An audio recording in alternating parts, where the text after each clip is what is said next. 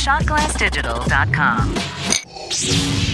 From Topps comes the all new digital card collecting app, Star Wars Card Trader. Collect and trade everything from legendary 1977 Star Wars cards to new cards featuring exclusive content from Star Wars Episode 7 The Force Awakens. All from the comfort of your mobile device. Star Wars Card Trader. These are the cards you're looking for. Today's show is brought to you by Harry's. Please visit harrys.com and use the promo code RFR to save $5 off your first purchase. Rebel Force Radio is brought to you in part by Little Debbie Snacks, bakers of all galactic goodness. Little Debbie, official snack of Rebel Force Radio, Rancho Obi-Wan, and fans around the galaxy. DorksideToys.com. For the latest Star Wars action figures, Marvel, G.I. Joe, and more, visit DorksideToys.com. A small rebel force has penetrated the shield and landed on Endor. This is where the fun begins. A long time ago, in a galaxy far, far away, This is Rebel Force Radio. Your source for the Force. Star Wars news and commentary. With Jason Swank and Jimmy Mack. I've seen Star Wars 500 times. Star Wars number one. This station is now the ultimate power in the universe. I suggest we use it. Now it's time for Rebel Force Radio. We would be honored if you would join us. Well, you just try to take a week off, and uh, you can't. You can't. They're releasing trailers. Uh, after JJ said no more trailers, we've got more trailers. Uh, we, we've got this Slave Leia controversy blowing up. We got a big party we're planning for The Force Awakens in Chicago. We cannot take time off. but we're, we're, actually, we're finally back together. Uh, Jimmy Mack and I here.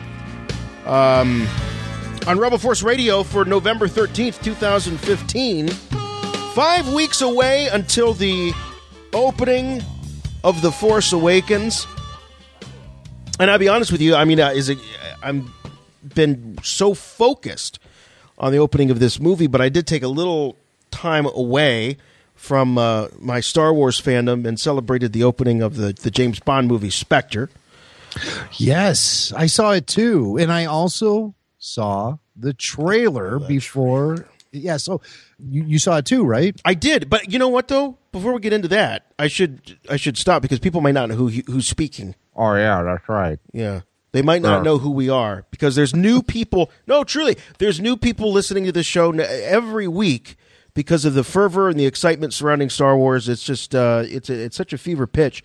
People are typing, and, and the podcasting just keeps growing by leaps and bounds. So we have to assume, based on what we're seeing, that there are new listeners each and every week. So introductions in order. You are in the right place if you want to hear Star Wars talk, Star Wars news, Star Wars commentary, interviews, all that great stuff right here. Rebel Force Radio. My name is Jason, and with me, my good friend and yours from Chicago, Jimmy Mack. Hey, Jason. Hey, Star Wars fans and new listeners. Yeah, five weeks until The Force Awakens, and I did finally see the trailer on the silver screen. The, the new trailer, that Monday Night Football trailer. Uh, I saw it before I saw Spectre this past weekend, opening weekend for Spectre. And I noticed a lot of other Star Wars things happening in the lobby. There was the Force Awakens poster that was proudly displayed. So I got to press my face up against that. And you know, there's probably some nose smudges on the uh, glass, but that's okay. I was getting closer to the wars. I, noticed at my AMC theater they had um, Star Wars soda cups featuring the stormtrooper from The Force Awakens, and they had popcorn bags featuring that scene from The Force Awakens where all the stormtroopers are lined up on the snow planet.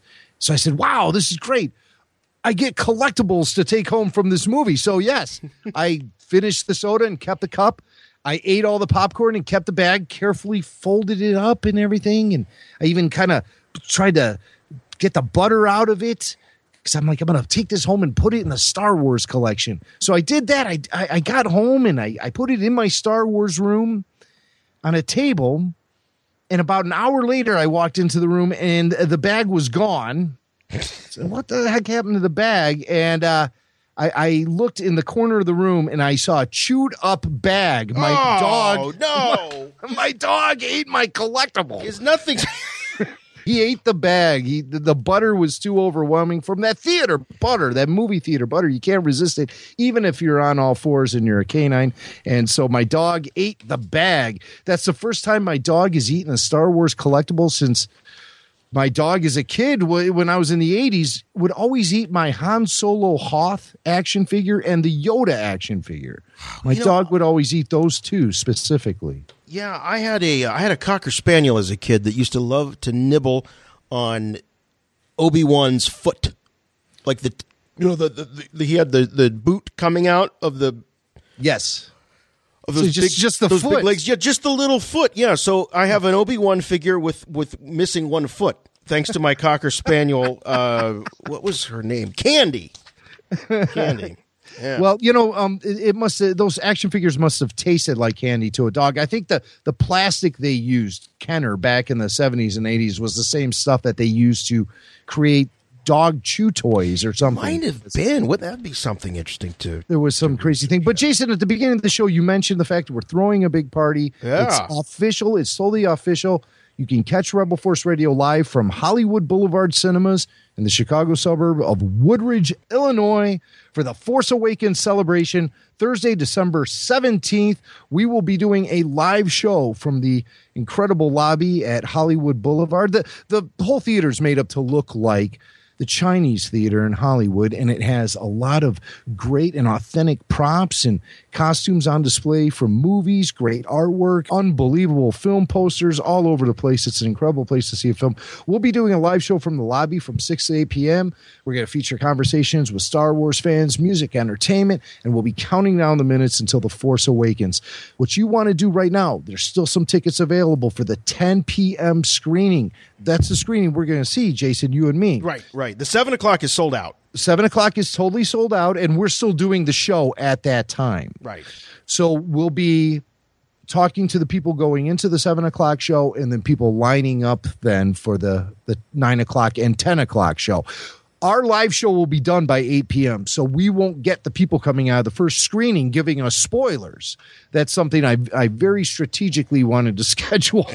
yeah, I did not want to be in that lobby when the seven No, no, no, no. no. you don't want to be there. No, no. Um, and we will be streaming live if Yeah. everything goes. according- Actually, that's some really good advice, though, Jim. If you're if you're planning to be lined up wherever you are for that ten o'clock show, and really, I think this goes for the whole first weekend.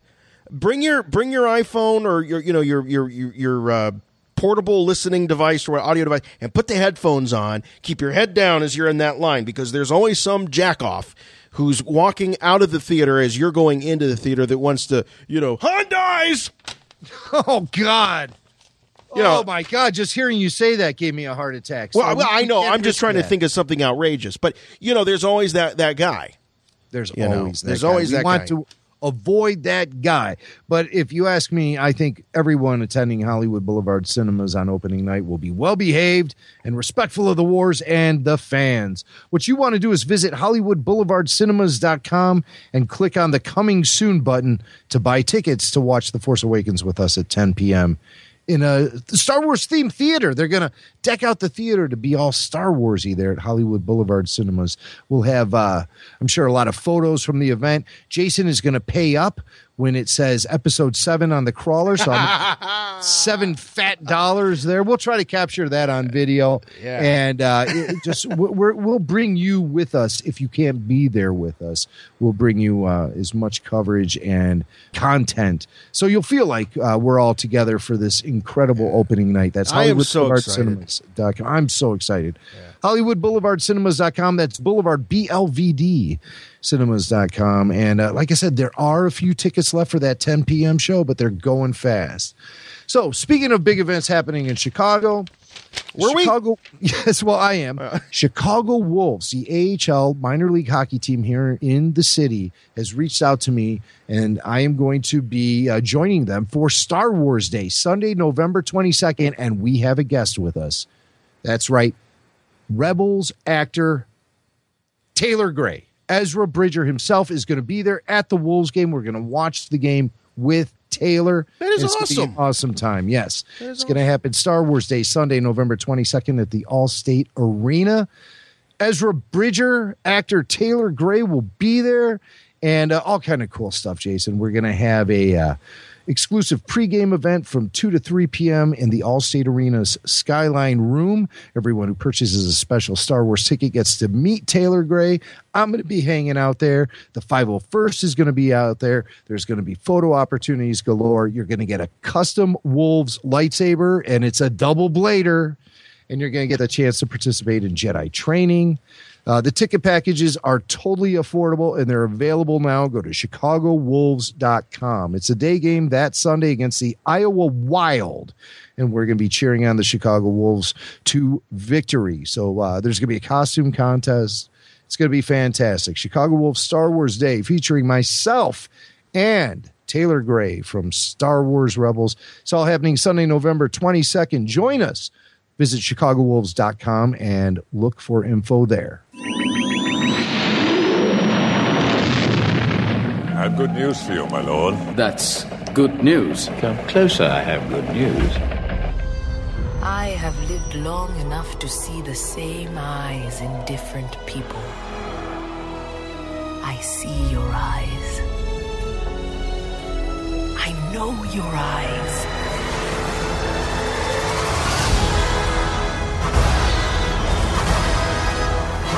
Follow me.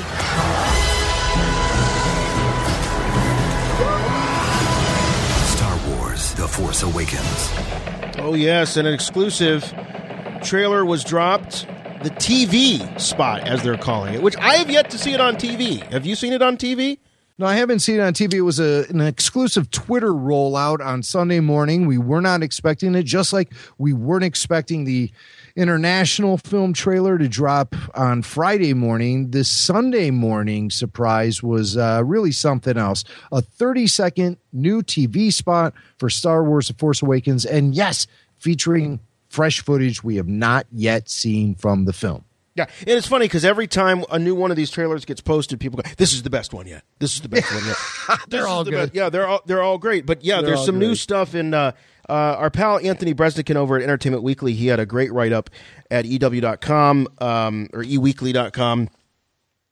Is that what it or is it EW? I don't know. what EW, it's. EW.com. Is it EW.com? Yes, he also writes for the magazine. Well, yeah, yeah, yeah. But this stuff shows up online first, obviously, and uh, he has a really great breakdown of what we're seeing in in this trailer, and he peppers in some things that apparently only he knows, or if it's out, out there for the for the masses, we we've missed it. But uh, there is that spot, um, that shot that sort of opens it where you got the Millennium Falcon going over the lake on a planet that we have, um, I think, uh, up to this point, assumed is uh, Yavin.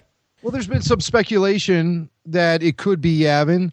It looks very similar to the planet where the Resistance base is located, whether or not they're the same. It's a planet called Takodana. Takodana, but we were speculating for really since we saw those initial um, uh, spy photos that this was that this was Yavin, and uh, it, appear, it appears to be Takodana. Takodana, and it appears the uh, Falcon is approaching a castle on the shore on the other side of what looks to be a large lake. And uh, Paul Bateman has confirmed that castle is based on a Ralph McQuarrie design, possibly for Vader's castle. I have not yet been able to speak to Paul about the o- actual origins of this castle, but he does. Uh, he did post that it is Ralphie in design. Yes. And the, what we hear is the narration. The narration is uh, actress Lupita Nyong'o as uh, Maz Kanata, and uh, J.J. Abrams has has has said to uh, Anthony Breznican or gone on record somewhere saying that this planet, this Takodana, is uh, uh, Maz Kanata's watering hole. And uh, she's on the poster. This character. This is the character with the uh, the goggles, and that has some significance because there's something going on with her eyes. They hold some sort of a, a secret power, and you'll notice in the narration. Uh, she's talking about, I have lived long enough to see the same eyes in different people. I see your eyes. I know your eyes. And we cut to Daisy Ridley as Rey. And this brings to question the eyes, Jim. Is this is this a a, a reference to family, um, you know, uh, lineage of of of Rey, and if so, who could it be? I mean, you know, I don't feel that that's what this That's not what they're going dialogue is referencing. I know. I think it's it's something that's a little more broader, maybe a little more spiritual. It's more like your eyes are the window to your soul. You know that sort of philosophy. And what she's saying is when she's talking about what she sees in the the same eyes in different people. I think there's like that intensity to do more with your life, you know, to live up to your potential, to find your place in the galaxy. And that's what I think she may be talking mm-hmm. about more than just a physical resemblance. I think she's talking about something a little deeper, about something that resides within you, a fire that's burning or a desire. She's seeing that in the expression in, in people's eyes. Well, Anthony throws out a possibility, and this has been, you know, some have have brought this up prior. I remember this being a very hot rumor um, many, many, many months ago about okay, everyone's th- assuming this is either a Skywalker or this is a Solo, but what about a Kenobi? Could this be? Could there be, in Daisy's case, a um, a connection to Obi Wan? Uh, he says there's something very old Ben about her lifestyle. Um, so there's uh, something to chew on, think about. Well, okay, then I'll throw out this little bit of speculation. This is something that just kind of hit me like a lightning bolt. I haven't really thought about it very much, but we know that uh, this is the planet Jakku we're talking about, where we meet Rey. A lot of people are wondering, oh, wow, this, is this planet Tatooine? Is there some sort of shift in events and uh, the name of this planet was changed from Tatooine to Jakku? Uh, the similarities are just too great. I, I, how about this? I propose this. Say she's the offspring of Ben Kenobi. Ben Kenobi, knowing that he has to focus on uh, watching after Luke Skywalker, raises Rey to a certain age and realizes that there might be some danger in having Rey with him as he whoa, is. whoa, whoa, whoa, whoa, whoa! That, that doesn't. That, that can't happen. That can't be. She would not be old enough. Oh, I guess not. Yeah, right, right, right. There is a 30 year difference plus. Yeah, Yeah, a- after after Ben bites it. Oh, of course, of uh, course. So, but well, but, could- I mean, could- maybe, maybe, maybe Rey's mother is right the daughter of Ben Kenobi. Okay, she gets to a certain age. Ben realizes having a daughter around could put her in danger, considering he has this mission to follow the New Hope, and uh, so he hides Rey on a neighboring planet in the same system that has the environment similar to Tatooine because it takes in the heat from the twin suns, even if you don't see both of them on the horizon. She ain't no. Kenobi. I know, she ain't no not Kenobi. working. It's no. not. It's no, not she ain't no Kenobi. just- They'd have to. They they'd really have to twist this like a pretzel to make that happen. Um, but uh, uh, then we see uh, some new footage of Kylo Ren deflecting blasts. Um, the way they edit it, they make it look like it's Rey shooting at Kylo, but we don't know that. I mean, it's a trailer. Right, right, right. Everything gets taken out of context in trailers. As I said many times on this program, you can do anything you want in a trailer. Um, so you can make anything look great. Um, we also see Han Solo, which is great. He's on the snowy planet. And, you know, I like that they're really. This is the first time I think we've had confirmation that we're going to see Han on the snowy planet. And so this is just such a, you know, such a harkening back to Hoth and uh, Empire Strikes Back. And so I think they're really, they're really tugging at that sentiment for, you know, what many would. I think agree as the the favorite of all the Star Wars films, Empire Strikes Back. So it's nice to see a little allusion to that. I agree, and I hope that this snow planet also shares a lot of the exotic uh, things that Hoth brought to us, uh, as far as tauntauns and wampas and other creatures in the snow. There was always that early concept for a wampa that the wampa actually swam through the snow like a shark, like a predator would in uh, the ocean. And uh, maybe that's something I would get brought back to life here with this new snow planet. I can't help but notice that there's a structure on uh, the other side of Han over his shoulder that could resemble a, a moisture evaporator, which would be weird to have on a snow planet. But, uh, you know, we, we've talked recently about seeing that sort of technology on Jakku very similar to seeing that technology on Tatooine. Now, there's no rule saying that that technology should only be on the planet Tatooine. Of course, we saw vaporators on Lothal in Star Wars Rebels. So, um, that's something we might be seeing around more and more. I, am not 100% sure if this actually is a moisture evaporator on, uh, in this shot of Han Solo, uh, but it could be. It, it, resembles one a little bit. It does. It does indeed. And then we have a shot of uh, uh, oh Oscar Isaac and the uh, the X-wing. Oscar Isaac is uh, Poe Dameron, and again they look like they're on the uh, the the Starkiller base, as it's known to be. Um, and Maz Kanata says, "Same eyes in different people." Okay, so again, could this be family, or as Jimmy is suggesting, is this more about the uh, the internal uh, makeup of a person? So it doesn't have to do with anything with genetics, but it's more about the type of person, strength and resolve, and all those things. Um, and then uh, we see Rey in action some more. This is really a, a, this is really Rey's trailer. I mean, it's it's it seems to be um, really propping her up, and, and rightly so. She's a real um, she's a real badass in this. It's great.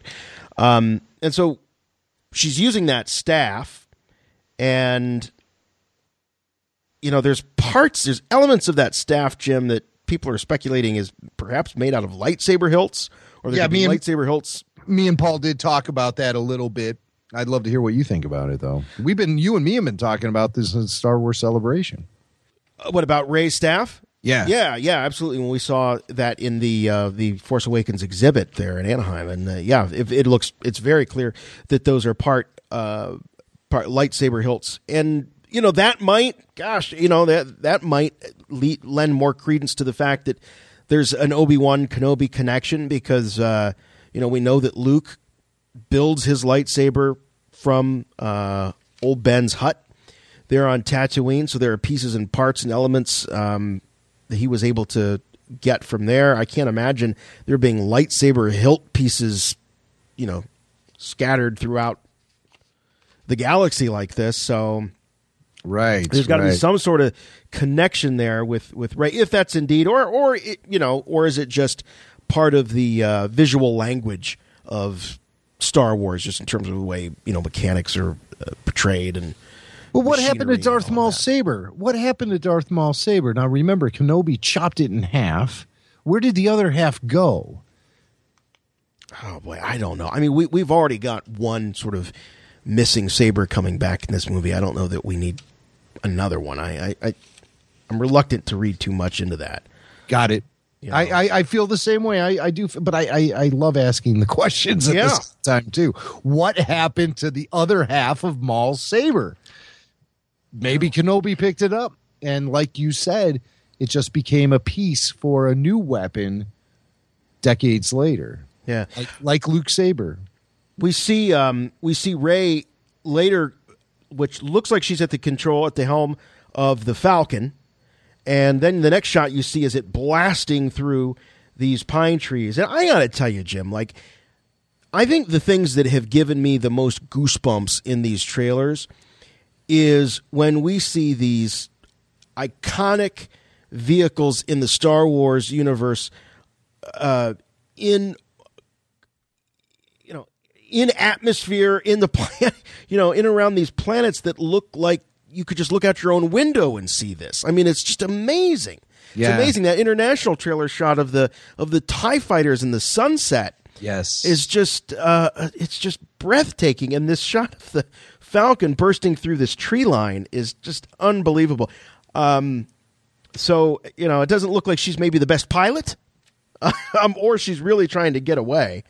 Um, but no Han, no Chewie in this shot. So are they? Uh, maybe they're on the ground there, and she has to take control. Uh, perhaps Han and Chewie are captured, killed. dare we say? Well, again, as we mentioned before, these shots are taken wildly out of context for the purpose of the trailer. I don't think there's a relationship between Rey punching it in the cockpit of the Falcon and and then the next shot of the Falcon cutting through the trees. I think the shot of Rey piloting the Falcon happens earlier in the film on Jakku. We've seen a lot of the footage of the Falcon flying through that starship graveyard and through the wreckage of the Star Destroyer. I don't think that's Han piloting the ship at that time. I think it's actually Rey. I think it's actually. I, I think Rey. you're right. I think and so, you're right. and I believe that this shot from the TV spot of Rey at the controls of the Falcon in the cockpit is from that sequence, regardless of the fact that then they cut to a shot of the Falcon bursting through these pine trees and uh, coming out of the forest. So um, now that same foresty planet we see in the trailer, um, the the uh, the Monday Night Football trailer, the trailer three, I guess we could call it. Um, in the in the scene where it's obviously the planet is is blowing up. There's some you know hugely catastrophic thing happening. Um, so there's you know it's being ripped apart. So it, it's hard to say whether or not the you know all these planets are the same, though it's it's unlikely that you would have two planets so close in you know so close looking. It'd be very confusing. Not that it hasn't happened before. Episode two, Geonosis and Tatooine at night look very similar.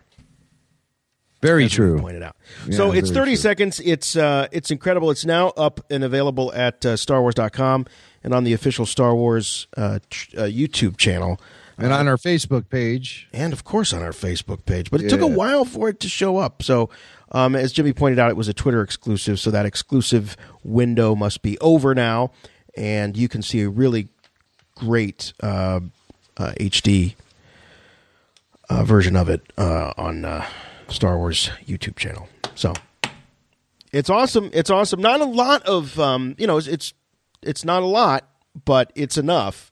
It's enough to whet the appetite. And I, I, I wonder, Jim, if since this sort of focused on Rey, I wonder if this is the theme that we're going to be seeing for. There's got to be more TV trailers, TV spots coming out.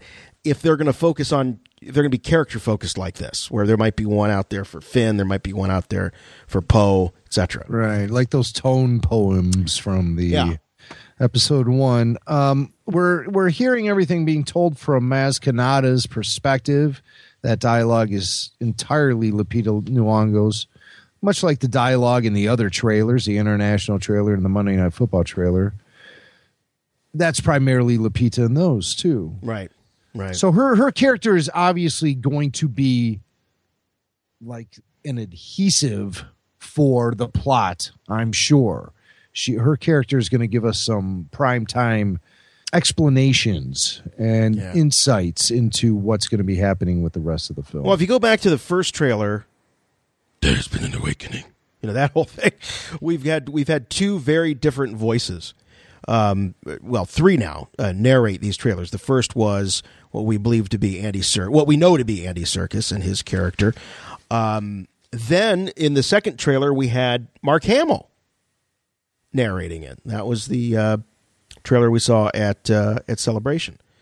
And then the third trailer, uh, there was not really a narrator, a central narrator, um, just clips and dialogue.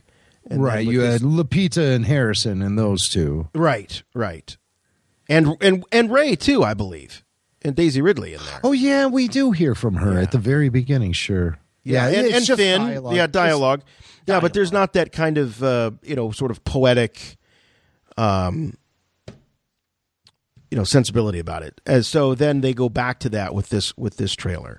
So, I'm thinking just that we're looking at two very contrasting uh, characters between uh, Serkis, who we know is stop motion, and uh, not stop motion, but motion capture, and da- and uh, uh, Lupita Nyong'o's character also uh, motion capture. So two very, very, very different types of characters, very different voices, um, and it looks to me like they're teeing this up as a dark side character versus a light side character.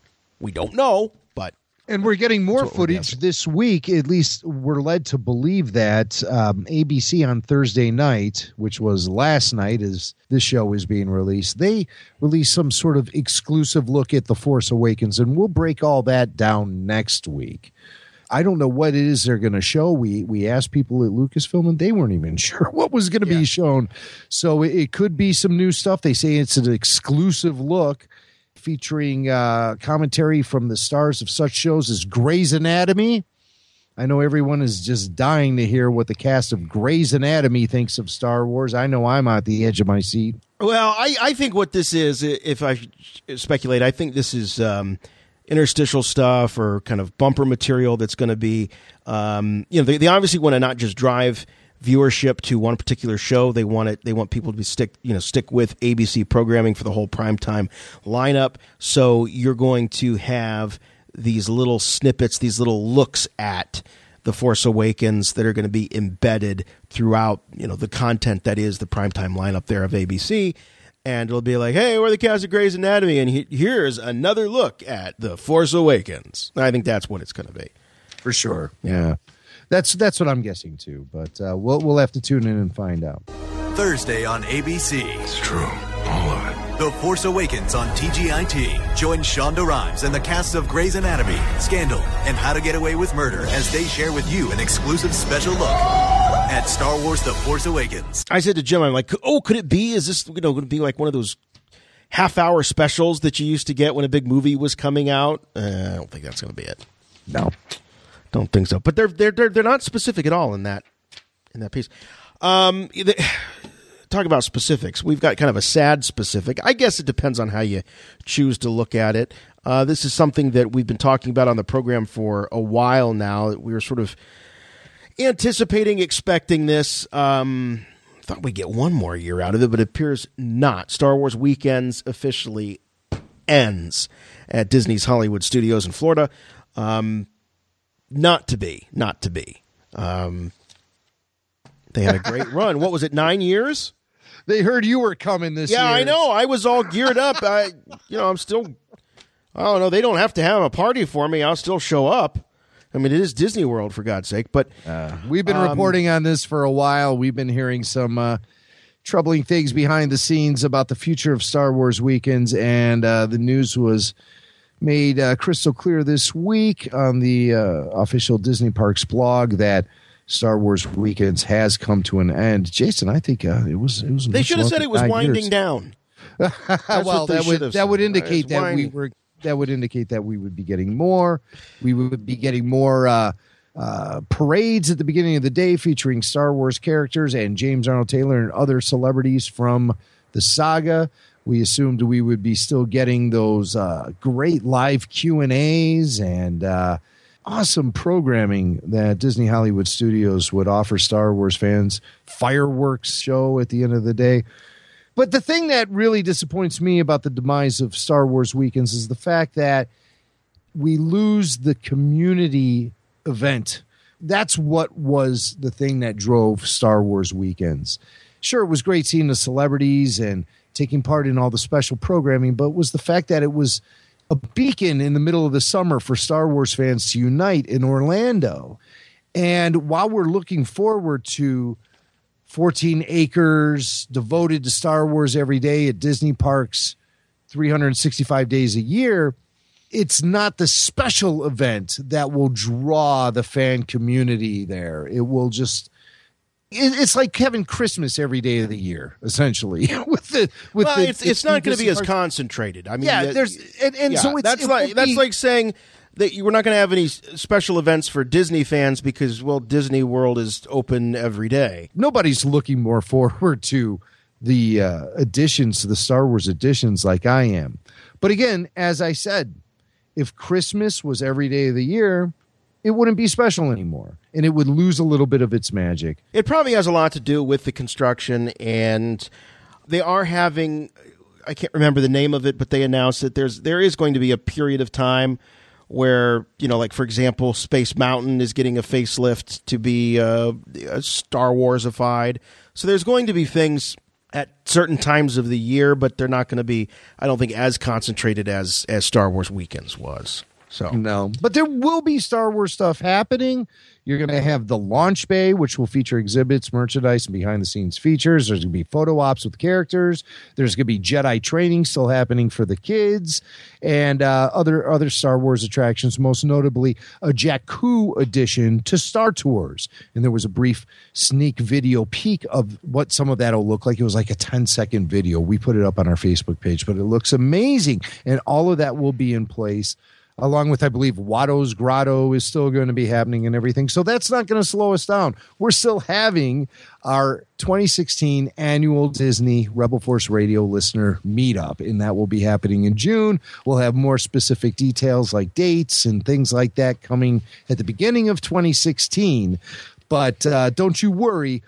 If they're not going to have Star Wars weekends officially on the schedule, we're going to do it ourselves. And we want you there with us. So that'll be happening in June.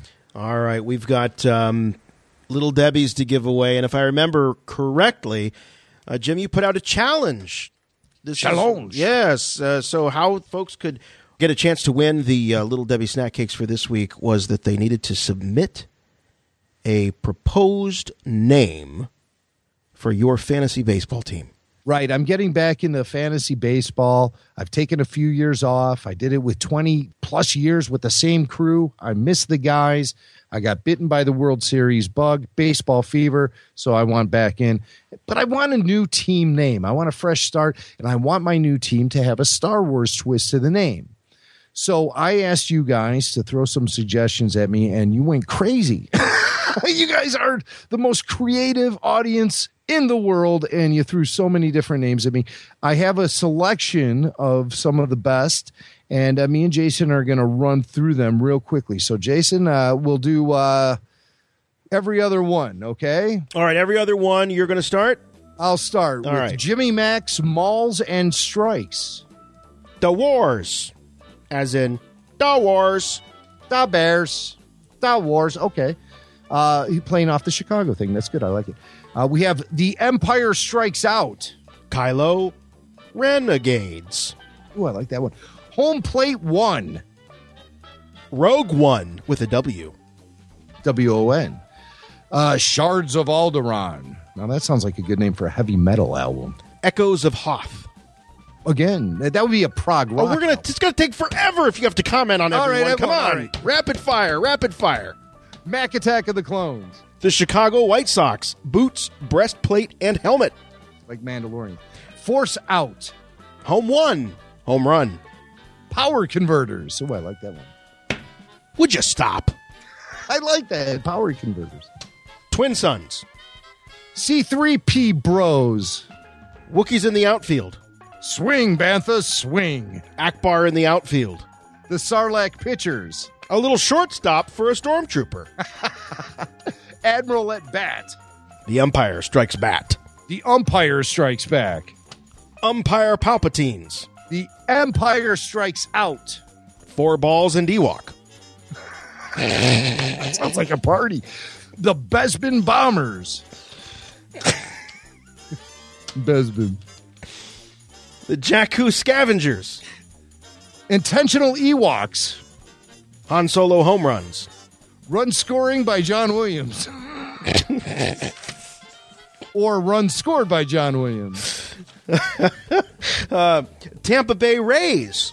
Spelled with an E. The Chicago Corellians. Cincinnati Red Sabers? Or just Cincinnati Cincinnati. Sorry, Cincinnati. Cincinnati. Order 60 socks, as in my White Sox. The Star Sluggers. Little Darth Debbie's. Mynock Marauders. the Fighting Kitsters. Sith Side Sluggers. The Nerf Herders. The Modal Nodes. The Toodle Fruits. yeah. But he No. did say just kidding. The Skywalkers. the Battle Droids. Millennium Falcons. Knights of Ren. Yeah, just van- vanilla. That's it. Um, Knights of Run. Knights of Runs, Hits, and Errors. Knights of Ren's hits errors. The Malastare Zillo Beasts. Han shot first base. Lightsaber Metrics. Wookiee of the Year. Your worshipfulness. Never tell me the odds.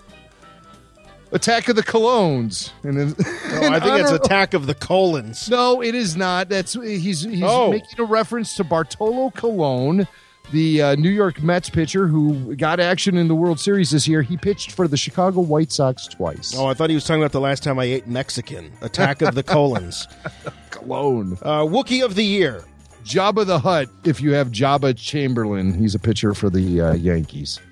Uh, Num Nine Down. The Galactic Umpire. Kylo's Wrens.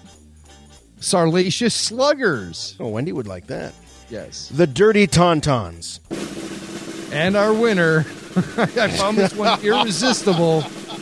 I had to go for it, courtesy of John W. Reed at John Reed on Twitter. Jabba the Bunt. Jabba the Bunt will be the name of my 2016 fantasy baseball team. Jabba the Bunt. Jabba the Bunt. That's a fair. Good, good job. Yes, yes. Thank you, John. Ah. Fantastic job. So, uh, congratulations. You'll be winning a Galactic Snack Pack. And we're giving away one more this week. Uh, Paul Bateman, in his irrepressible way, he. Uh, he uh, had a saying on our show last week, Jason. Um, he I can't remember what he was referencing, but he said it would be as rare as horse poop. So uh, just just in in uh, a, a fit of hilarity, I said that I would give away a galactic snack pack uh, if I picked a name at random uh, who tweeted out uh, hashtag rare horse poop, and uh, so Okay. uh, our, our listener. Uh, Alessio Pasquale, loyal RFR listener, uh, he posted up a picture of uh, you and me with himself. Uh, that was shot at the Rebel Force Radio Celebration Kickoff Bash. And Alessio says, Fun time at Celebration Anaheim with Jimmy Mack and Jason Swank and my official RFR pin. Only thing that would have made it more awesome some little Debbie Galactic snack packs. And with my 19th birthday on Saturday, it's rare to find in my town, or as Paul Bateman would say, hashtag rare's horse poop. So, Res horse poop. That's yes. So, uh, Alessio, uh, look for it coming at you in the mail shortly. And happy birthday! And thank you so much for listening. All right, before we uh, get too much further down the road, I do want to take a moment and thank one of our sponsors this week, Harry's.com. So here's the deal. Uh, you know, this is this is Movember, right? You know, if you don't know what Movember is, now that's a month where guys are supposed to grow mustaches to raise awareness and money for men's health issues. Uh, I, I'm not into it. I cannot rock the mustache. I have tried. I can't. I can't do that. It's not my thing. Um, but I still contribute to those of you, and I honor those of you that are willing to do it. Because I feel like if you're going to have a mustache, you, you need to be like a detective. That helps. Uh, maybe a fireman. Uh, but but uh, a Star Wars podcaster, I, it's not my thing. What is my thing is getting a good shave. Now, let's talk about Harry's. With Harry's, I get an amazing shave. So, i- i- here's what you do if you want to get started with Harry's. It's super easy. Over a million guys uh, have already made the switch. Um, go to harrys.com. The website is really streamlined, easy to use. You register in 30 seconds, get your order placed, amazing customer service.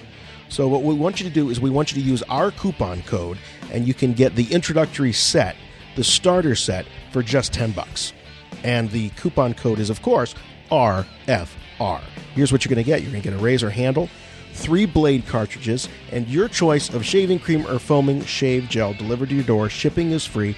Go to harrys.com right now and they're going to give you $5 off. So you're going to get that starter set for, like I said, $10. That's H A R R Y S dot com. Enter code RFR.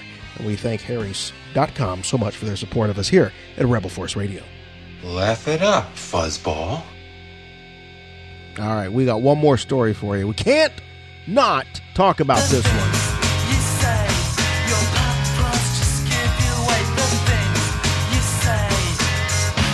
It's unthinkable.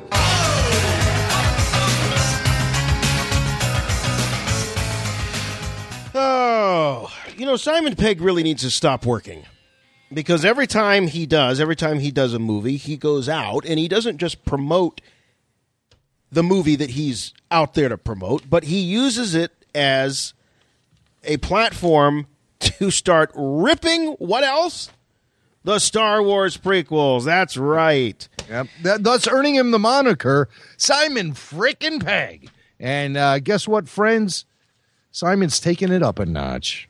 Yeah, he is at it again. He's out there uh, promoting his rom com. Uh, what is it? Man Up.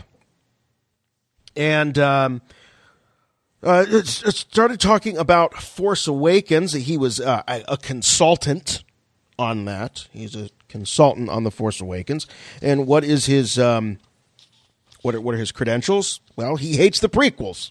There's one credential for you. I think he believes that that is like the credential to have is that he hates the prequels.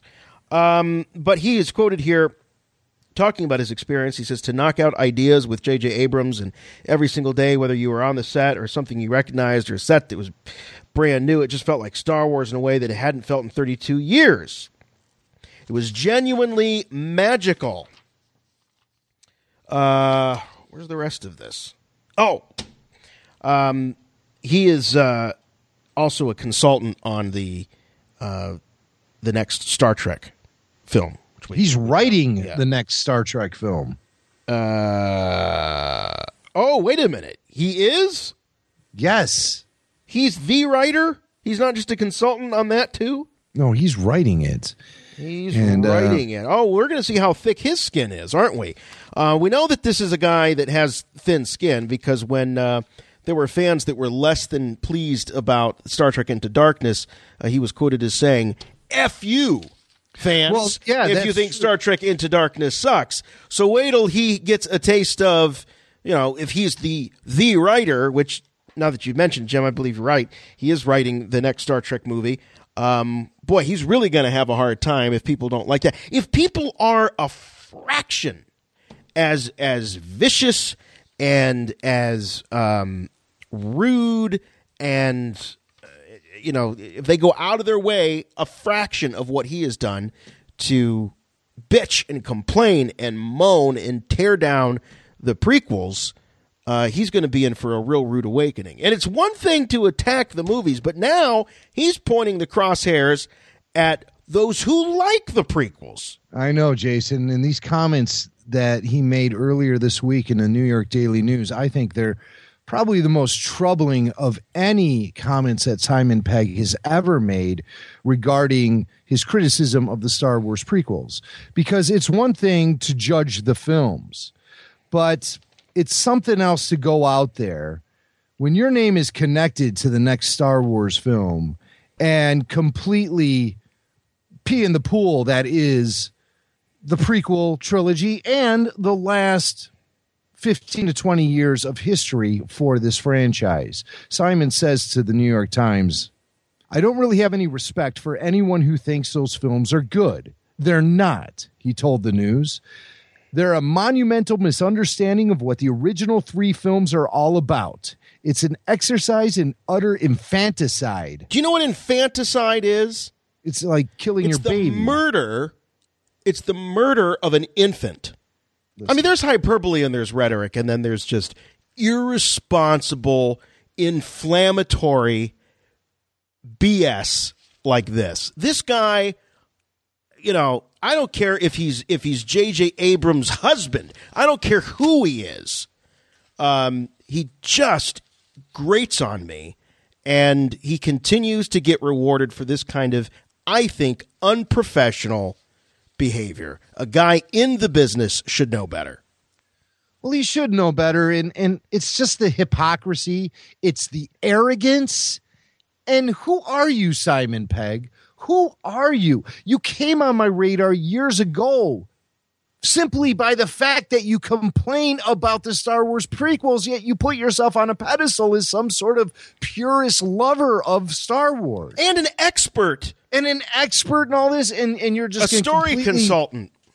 Let's look at some quotes from Simon Pegg's past if you don't think that he's a hypocrite. Let's look at this. This is Pegg the Liar. He was quoted as saying this word for word. Being a geek is all about being honest about what you enjoy and not being afraid to demonstrate that affection. It means never having to play it cool about how much you like something.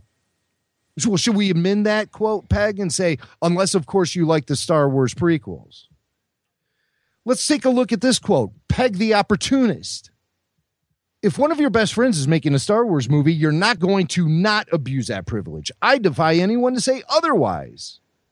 So Pegg is basically admitting the the only reason he's allowed to work on Star Wars is because one of his best friends is working on Star Wars. Well, good for you, Simon. Now you got your in, okay?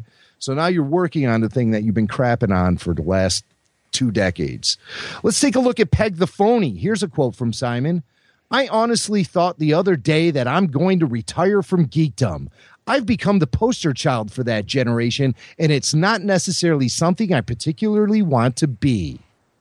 So there, now he's just raining on the entire idea of geek culture. Well, and he's put himself out there, and uh, you know the sheeple have uh, allowed him to be put on that pedestal as you know some sort of lord of the geeks, and then he then he then he's the reluctant leader, and he doesn't want to be you know seen as such. It's just uh, it's it's just. I don't even have the energy for this guy. I don't. I don't I just- either. But I just I feel like I have to call him out. I feel like we've been exposing this guy for years, and now he's just finally gone and done it. He's completely crossed the line. I've taken a lot of heat for the fact that I stand here and I tell you guys that Simon frickin' Pegg is a big phony baloney, and that he should be boycotted from all things Star Wars. If Simon Pegg should be allowed to attend a Star Wars celebration, he should be booed by all Star Wars fans the second he steps foot on stage. Yeah. We have no time for this guy in the franchise and the way he lords his arrogant opinions over everyone. Here's the biggest example of Pegg the hypocrite defending Star Trek 2.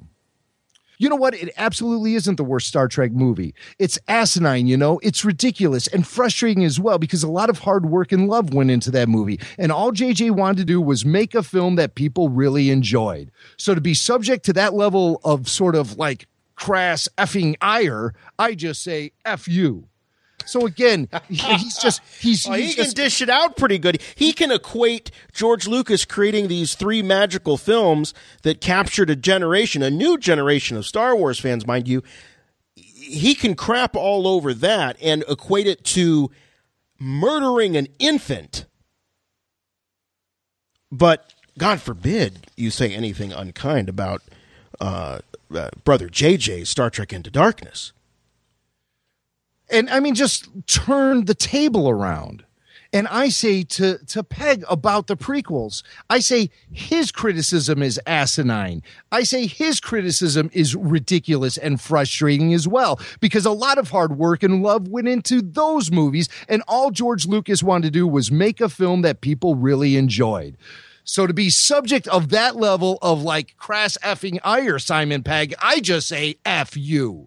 And I think that I'm representing a lot of Star Wars fans and Star Trek fans with those sentiments. And I've been saying it for a while on this show. And I'm so tired of people calling this guy out saying that he's some kind of genius and and he's such a he just loves Star Wars so much. No, he's a phony baloney cashing in.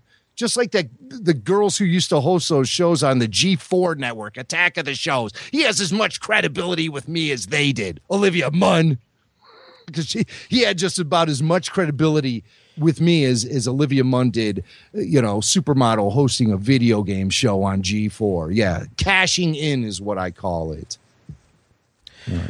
All right. Okay. Well, we, we need to uh, we need to cleanse the palate from that. But you know, he's going to continue, and and and, and, you, and I'm with you though, Jim. The uh, the defenders and and look, there's a lot of you out there in the audience, and we love you, and you've been listening with to us for a long time, and you're big fans of Simon Pegg. You're big fans of his movies. That's fine. But um, to I'm calling this, for a boycott. I'm calling for a boycott. oh, well, let's well, let's start it now. I'm not, but not Star Wars. See, that's the thing. No, no, no, no. What I'm saying is let's let's boycott Simon Pegg here. Let's put a ban on him up. from Uh, being man up. brought up on this show ever again. you know, I'm I'm for that because I just want to get into the things that make me happy with Star Wars, and Simon Pegg is the furthest thing from that definition.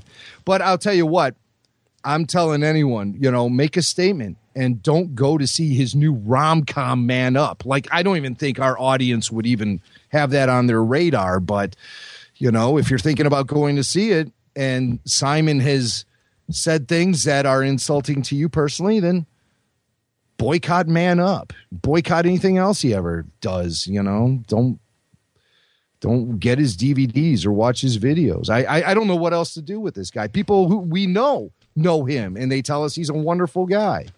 But man oh man could he stick his foot in his mouth anymore Let's give away some mac and cheese. Let's do that.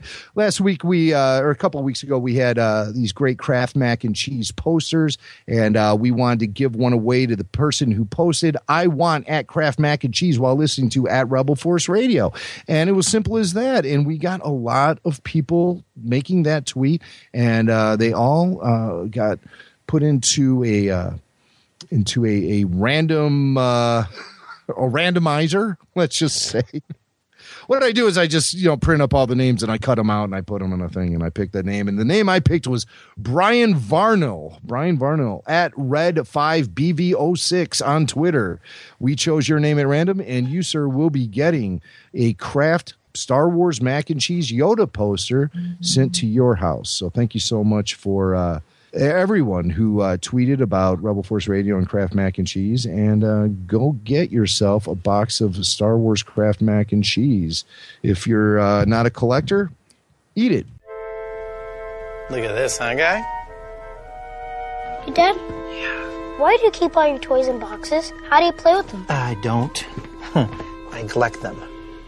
Does mom know you keep mac and cheese in here? Okay, this isn't for eating. I collect these too. So, toys you can't play with and mac and cheese you can't eat? This is a room of lies. Rebel Force Radio. Princess Leia in the gold bikini. Ugh, every guy our age loved that. It's huge. Yeah, that's the moment when, when you know, she stopped being a princess and she became like, you know, a woman. Your source for the Force. Oh, how the times have changed, Phoebe Buffay from Friends. Yes, uh, we've gone from ladies standing up and saying that that's when she went from being a princess to becoming a woman to now it's a symbol of exploitation and nasty, uh, uh, sexist men and, and greedy Hutts. At least that's the impression that I'm getting based on what uh, we're hearing. The rumor mill is, and again, nothing has been uh, confirmed from Disney, from Lucasfilm, but the rumors are that Princess Leia, as she appears in the gold bikini costume, is being retired from the marketing efforts uh, on behalf of the uh, the Star Wars franchise. This all kind of uh, began back with the story we talked about here on Rebel Force Radio some time ago.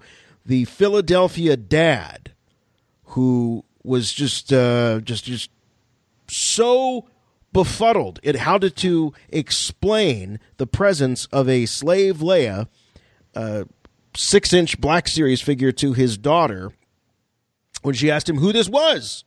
Why was she wearing that outfit? And why was she why'd she have chains? That's Fred Hill's daughters at the Target store in Deptford shopping for their birthday gifts.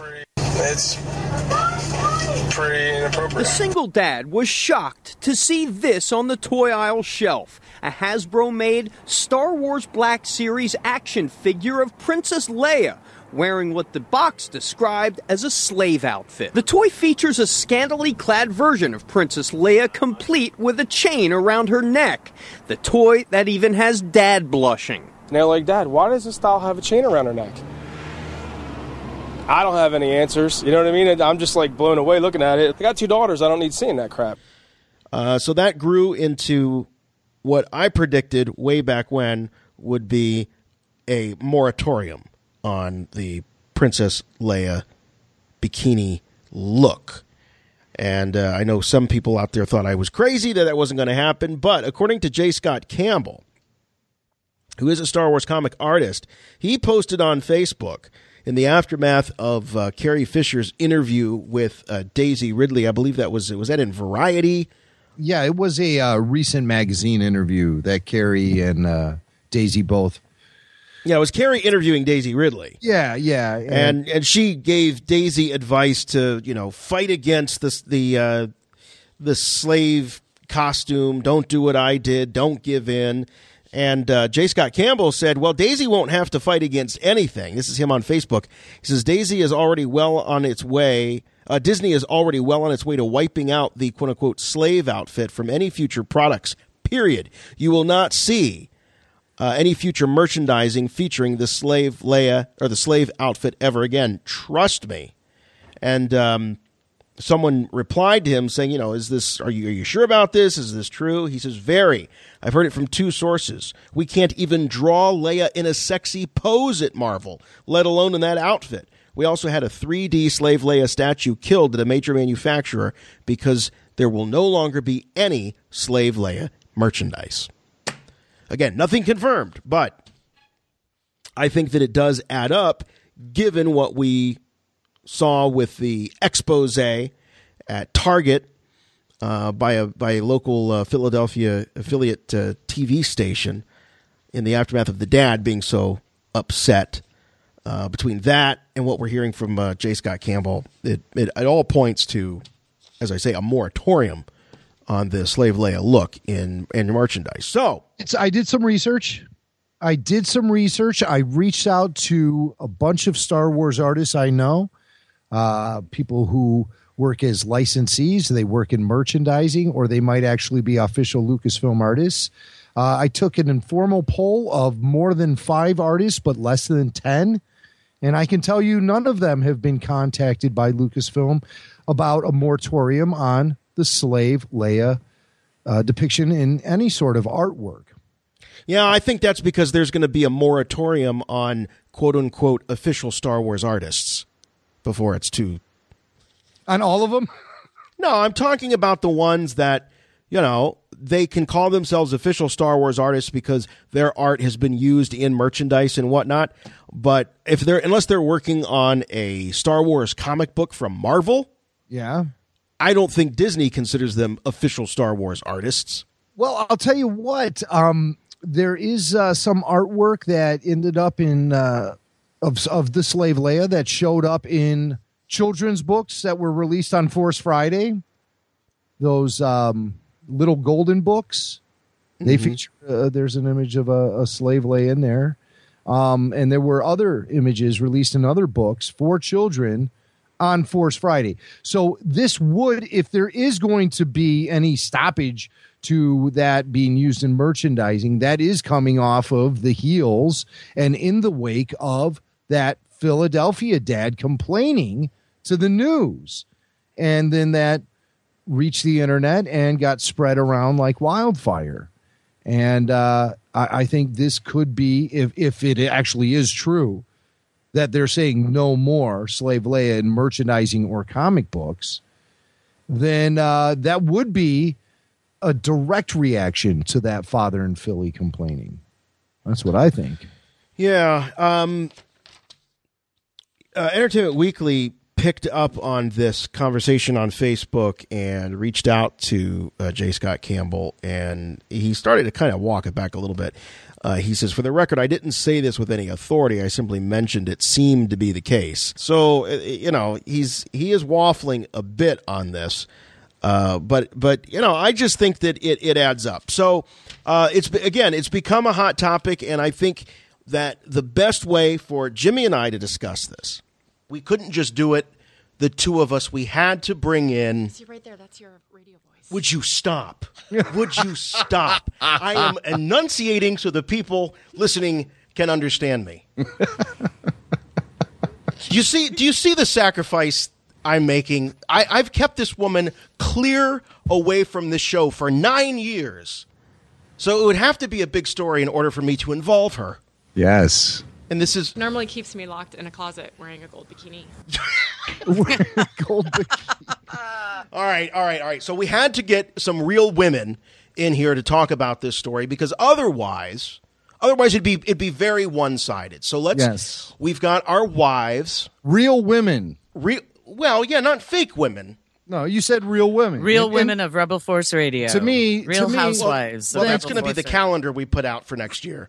They don't get more real than this. No. As No, far as it's women, actually a little too real. to be to be honest with you, but uh, so th- this is the story. Now we don't have any official uh, word from Lucasfilm or Disney, but the what well, we aren't you going to introduce the women, the real women? You didn't introduce them. Well, he's telling the story first. Yeah, yeah, Mister Producer. oh well, I thought the real women should get a shout out at that point, but Well, all right. If you want to talk about the real women, I'll introduce them. I'll, I'll introduce mine first. Uh, this is my old lady. oh, this is not going to go well. I just I just let her out of the kitchen. oh, see, this, Well, this is what the people expect from me. Uh, no, I have my beautiful, lovely zoologist wife, Deborah, here. And uh, just to kind of give you some perspective of Deborah as uh, Deborah's Star Wars cred or her experience, when Deborah and I first started dating, it was at the end of high school. We end up in college together, and they had built a movie theater right down the street from our dorm.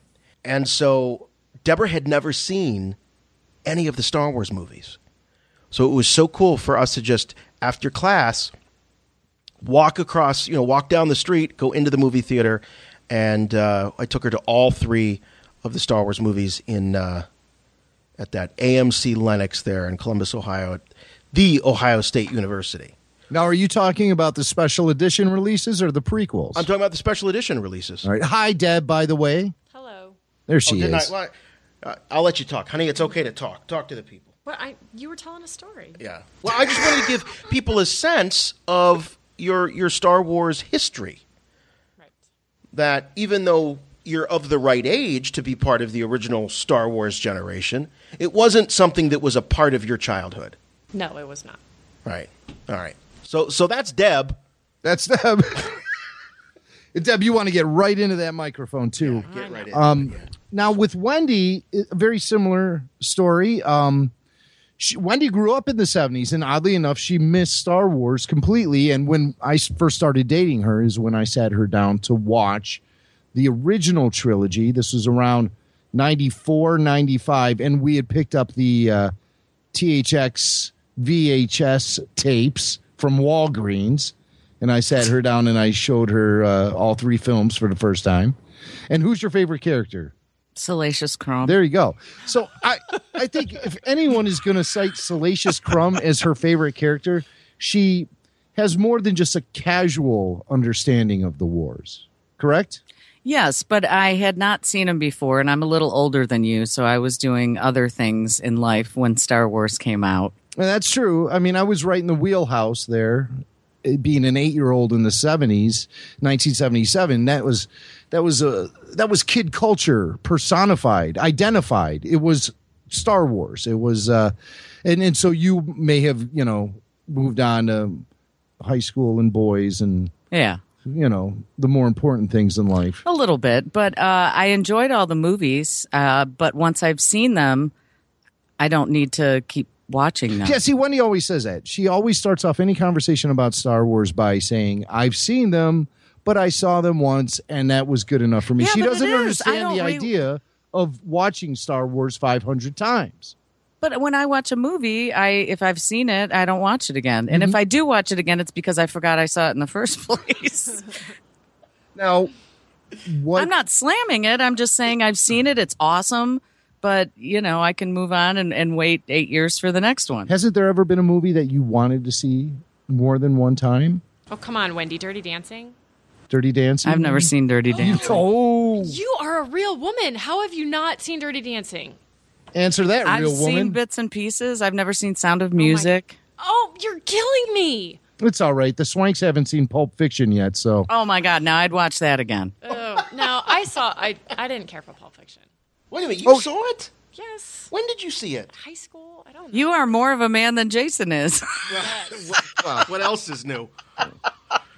That's been determined. I would watch The Watchmen again. you know, Star Wars is like The Watchmen in, in which it has, you know, very compelling characters who have rich background histories and they're in fantasy situations. It's it's similar. It's it's in similar. But you and. Jason love it, and you shouldn't really look down on people that don't love it as much. We don't look down on people who don't love it as No, much. we don't look down. I just pity them. exactly. But let's talk about this metal bikini controversy that's been brewing. It's been brewing for a little while. The slave moniker is something that's kind of uh, attached itself to that character, I'd say, over the course of the last 20 years. And now, all of a sudden, we're starting to hear rumors about pulling the reins back on the marketing. Now, we're, we're not talking about abolishing the character completely. We're talking about the marketing of that character. So, Jason, Deb, if you don't mind, I'm just going to throw it to Wendy because I can see her sitting here. And just by, you know, judging the look on her face and, and the way she said she, I'd almost say she's kind of seething right now. I'm mad. Why are you mad? I am bothered by this whole thing. Um, you know, Leia, like myself, very strong, very confident woman. Uh, Leia dressed as a male bounty hunter to get into Jabba's palace. That gold bikini, yes, it was very sexy. And if I may just say something, she looked very uncomfortable wearing it, which was kind of the point to this whole thing.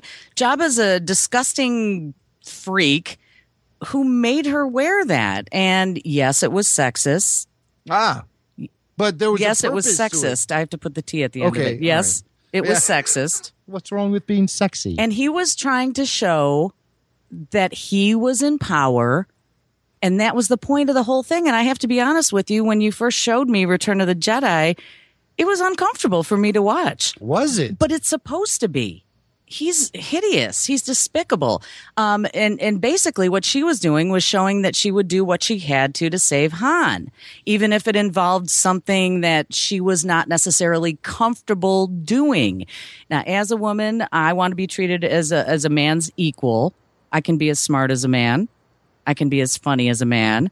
I can be as handy as a man, or sometimes handier in your case, Jim. Enough. And I should be paid the same amount as a man if I'm qualified for the same job. But there are times where I want to be a woman. I want to be sexy. Women are sexy. And there are times that I want to show that off. This wasn't Leia trying to be a weakling. Um, basically, Jabba made her dress that way. And the ironic thing is, Leia being put into this sexy, demeaning costume and being chained up gave her the power to choke Jabba with the humiliating chains that confined her. How Ah. about that? And maybe we are supposed to feel uncomfortable for her. I was very uncomfortable watching that scene. He's disgusting. He's not He's even a not- human. Like, how does that even work? How? I mean, is Salacious Crumb involved?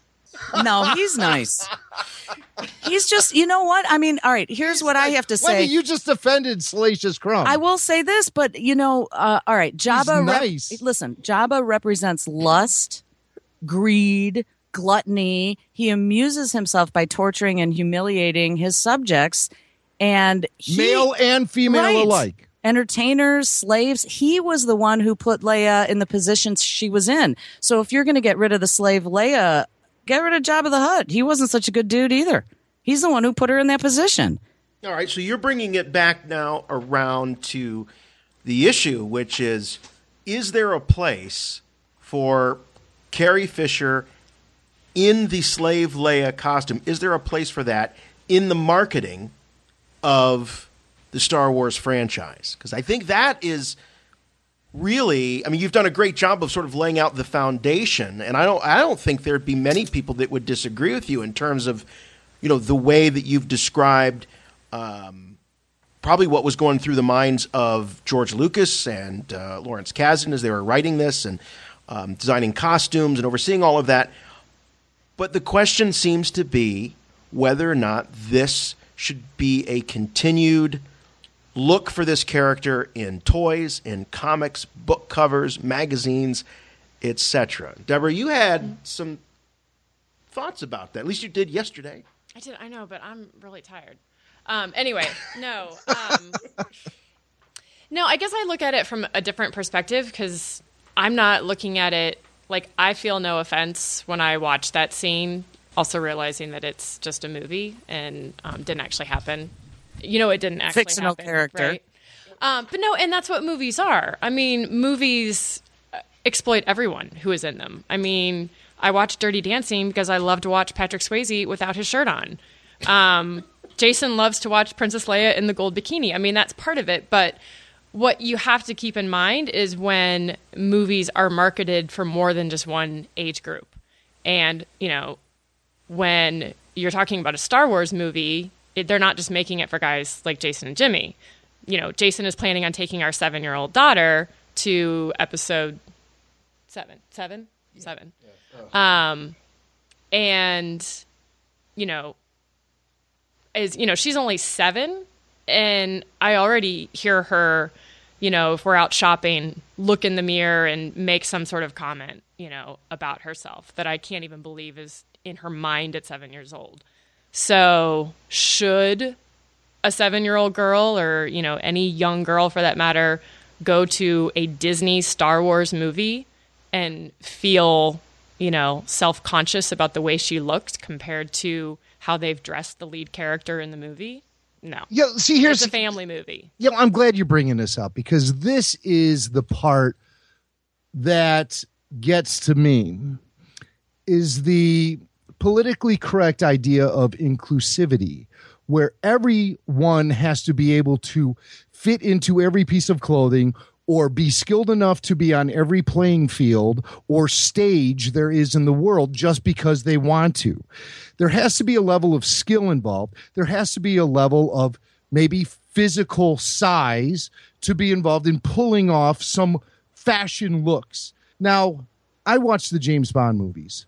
Daniel Craig did four Bond films. The man is my age and he is in amazing shape. Outstanding. He is featured in beefcake scenes in each of these films topless, swimming, making the love. But he is, regardless of the fact, he is seen topless in these films. He's seen wearing skimpy bikini shorts and things of that nature. See, but and- because and blah, because I. Well, I'm sorry. Wendy just gave me a look like I just did the rudest thing in the world. But I, I just want to get my thought No, out. because I actually Jason brought up James Bond when we were talking about this, and you know I realized Jason may have watched James Bond when he was younger, but most kids don't.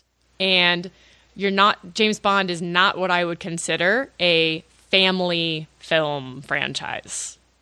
Well, I, just think I, I'd have to disagree is- with that. At least growing up in the age I grew up in, Well, maybe your parents should have monitored what you watched a little bit more. I watched it with my parents.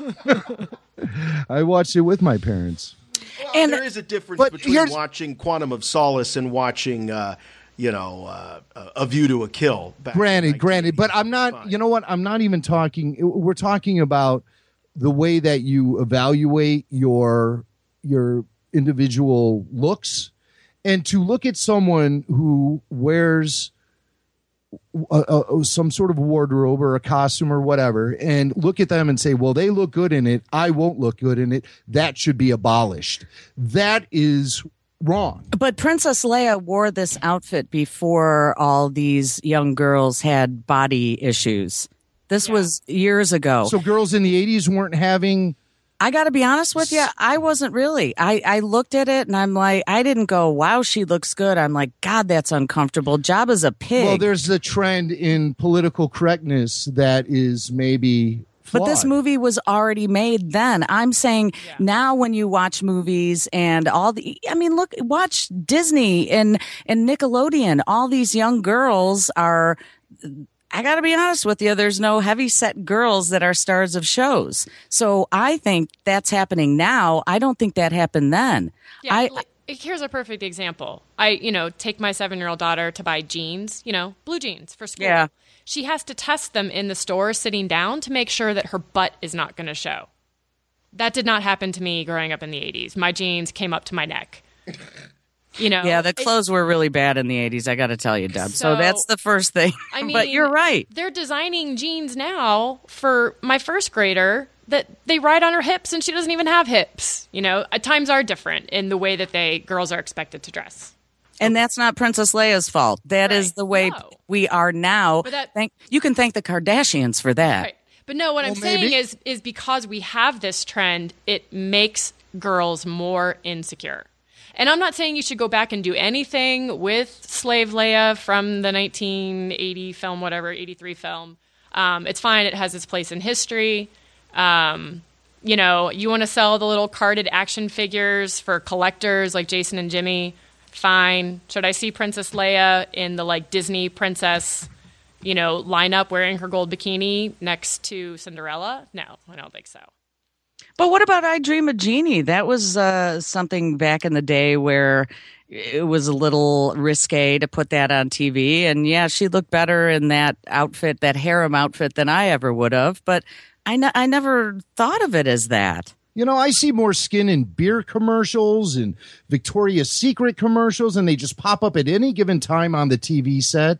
And uh, granted, when you're talking about t- franchises like Victoria's Secret and the Disney-owned Star Wars film franchise, it's it's apples to oranges. Yeah, I, I get that, but we're exposed to it just the same, and that desensitizes us as a society, I believe. And when you look at what Carrie Fisher is wearing as the so-called slave bikini, it it, it covers up a lot of her body. And quite honestly, does. watching the movie, it wasn't that revealing. It's tame. It's tame. and her but- body wasn't really that fantastic. She wasn't very curvaceous. Yes, she was thin, but it, it wasn't like it. It didn't exude sexiness to me. Although I wasn't an eight-year-old Oh, boy no, watching no, it. no, no, Okay, it so was it was plenty sexy. Trust Yeah, me. it and was I, and. I felt uncomfortable in the theater as a six year old, but for a completely different reason.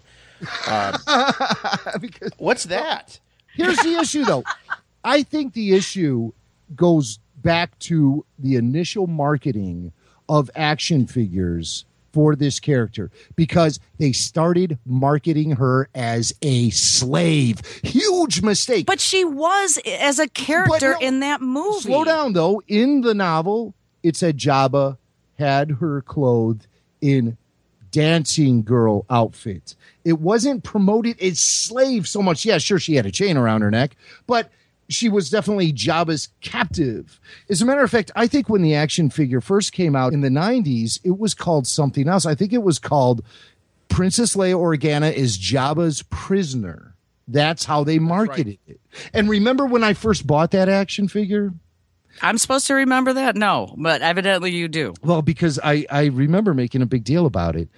It was the it was kind of like the action figure we always wanted as kids, but we knew Kenner wasn't going to make it in the 80s. They never made it the original go round. No, because I mean is it, it just would have been weird to be a kid in the 80s to buy a, a, a figure, an action figure of a character in a bikini. Well, that's exactly what Deb is saying now for the kids. Ah, but things have changed. Things have changed because history has turned that into an iconic look that is seen in fan conventions by thousands of girls dressing to emulate their fa- favorite character, Princess Leia. So, if you want to make this all men versus women, where do they fit into this? Because a lot of women have glorified and paid tribute to that little bit of wardrobe because from they're Return trying the to Jedi. please their Star Wars loving No, husbands and boyfriends. That's bull. That's bull crap. That's what you guys think. and they want to be is bull. sexy at the, Well, uh, you know. See, but we're still going back to you're talking. I mean, Jen, when you're talking about girls at these conventions that are probably college age and up, I'm talking specifically from the point of view of the mother of a young girl. Do I want her going to episode seven and seeing that lead girl character who is supposed to, I'm assuming, be a very strong woman character, and then see her in an outfit that does nothing to necessarily. Wait, wait, wait, wait, though. No, no one's know. suggesting that Daisy Ridley is going to be in a slave Leia costume. But I want to ask the question: Do Wait, you no. do you take your child to the beach? Do you take her to the pool? I mean, how how do you shelter your child from seeing in- a woman in a bikini? But that's in context. In context, Yeah, people wear bathing suits when they're at the pool or the beach. that sounds like a double standard to me because skin is skin and how it's exposed, whether it's at the beach or it's in a movie, it shouldn't make a difference. Because no one else in Jabba's palace, other than the other slave women, were wearing, you know, skin showing clothing. Uh, The skin doesn't bother me as much as that they're slaves Well, and yeah, they're and, and what subservient. and, and what their outfits are implying. That's my, my point. I mean, yeah, skin is skin. But okay, all but right, yeah. all right. I don't think that we're going to see anything like the slave bikini, or I'm going to start calling it the prisoner bikini, Jim. To your point, which I think is a is a good one, because women prisoners Leia- wear bikinis all the time. When can anyone can anyone tell us? Maybe someone in the listening audience can send us an email or something. When was this character in this specific piece of wardrobe first referred to as Slave Leia? When was the first time that happened? I know that the Cos groups put together the it was called Leia's Metal Bikini. It's a website. It's out there where girl female Star Wars fans take pictures of themselves dressed in the metal bikini and they submit them and it's part of this website. But it's not called Slave Leia's metal bikini No, or it's not called Leia Slave was, Leia was sort of shorthand. Um, and uh, uh, there's a there's an article that kind of um, that, that that lays all of this out. Uh, I believe this was at Making Star Wars, and they go back to you know when you would have all these polls in these action figure and collector magazines of what's the action figure you most want, and Wizard. Also, the creepos said we want Princess Leia in the gold bikini. Oh, all right, so that was always one, and and Leia in the Maybe gold there was a reason why they didn't make the action figure.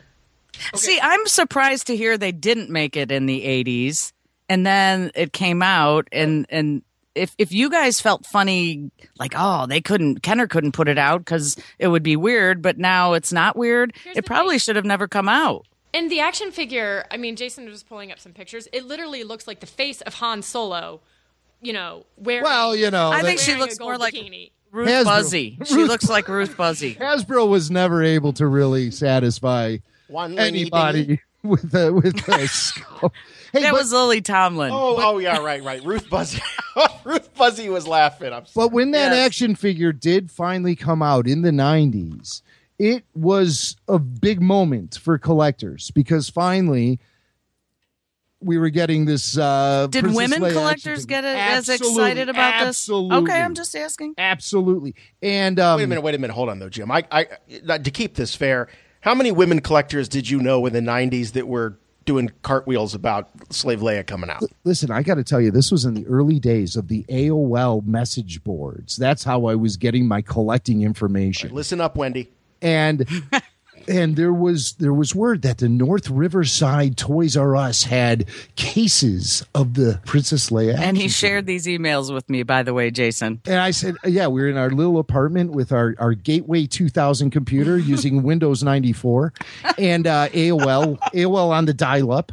And I said, oh my God, this is such exciting news. I have to get over to the North Riverside Toys R Us. And when I got there, I swear to God, there were more female collectors there than men. And I had to fight with some of them to even get one action figure. And if you're collecting, you want the whole set. So even if it, you know, if it's out there, I don't think they can take it away.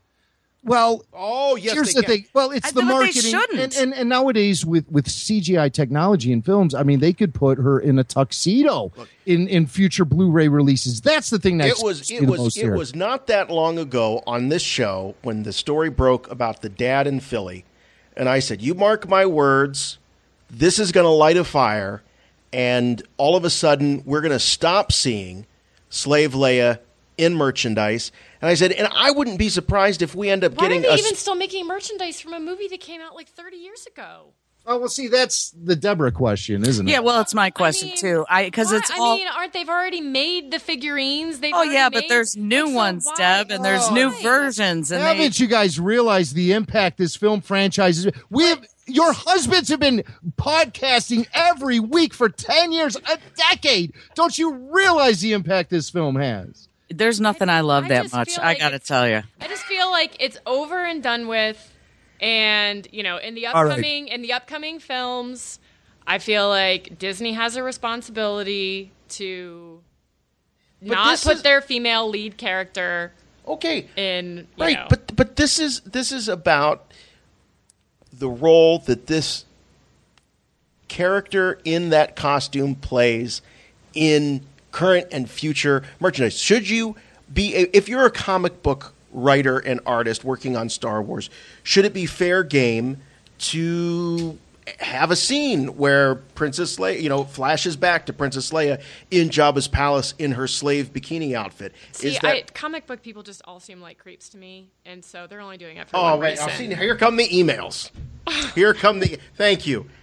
All right, wait. Wonder Woman was wearing stuff that was pretty revealing too. I mean, these. That's exactly it, Wendy. That's exactly it. If they're going to, if Marvel, if Disney, which owns Marvel and now Lucasfilm, if they're going to throw down and say, "Well, we think it's inappropriate for Slave Leia or Leia in the gold bikini to be in merchandising," they're going to have to come down on the Marvel franchise as well, because anybody who's picked up a comic book in the last 50 years knows that every woman has huge boobs, huge hips. Tiny waist. Goes back to comic book guys are creepy. Some are. You happen to be talking to one right now. I'm looking at the Disney princesses here right now. And um That is unrealistic with their tiny waists, their bustled waists, and their breasts. Look at this It's one. just they're not in revealing garb, but th- their body image is wrong for a seven-year-old girl too, in my opinion. I don't disagree with you. I mean, Ariel is my daughter's favorite Disney princess. And, you know, when she wanted a mermaid tail for her fifth birthday and would just sit around the house wearing her mermaid tail and some, sometimes with the bikini top, sometimes not. Um, I was That's so wondering cute. if, if Ariel really was the best influence. what about this Jasmine from Aladdin? Jasmine. Jasmine. Jasmine. You really don't have any any girls. we have in boys. house. Yeah, we don't. I am surrounded by boys. Even the dog is a boy. But I mean, she looks like she's uh, letting it all hang out there a little bit too. Yeah, Uh, and you I know- think it's interesting too, though, that you look at like um, Ariel and Jasmine are princesses from the same era, and you know, you look now. I mean, yeah, all of them have a sort of an unrealistic body shape. But you look at your more recent, you know, princesses between Merida and Rapunzel and Anna and Elsa. What? not- They're heavier. no, I'm saying they still have an unrealistic body. You know, they're still teeny tiny waist and everything, but you're not seeing them, you know, showing midriff and all that stuff like you did with Ariel and uh, Jasmine. Little Mermaid, Little Mermaid. I would like to That see. is uh, Ariel, Jimmy. I mean, Oh, we don't know. I didn't know that either. I'm sorry. I just knew it wasn't Jasmine. Jasmine. but I would like to see um, a heavy set princess wearing um, a midriff, you know, a short top. because who wants to see that? Well, no one. But I mean, that would show Local girls that fair, you You'll could see still. all kinds of things. I know, but that would show girls that you could still be a princess and not be because this is more disturbing to me. Look at Barbie, how you know that's unrealistic. Slave Leia was a fictional character who was put in the Slave Leia outfit by Jabba the Hutt, and if you're going to tell the story and you're going to sell action figures, you should continue to sell what the the characters are. That's my opinion. I I don't have girls. That's No, a different step.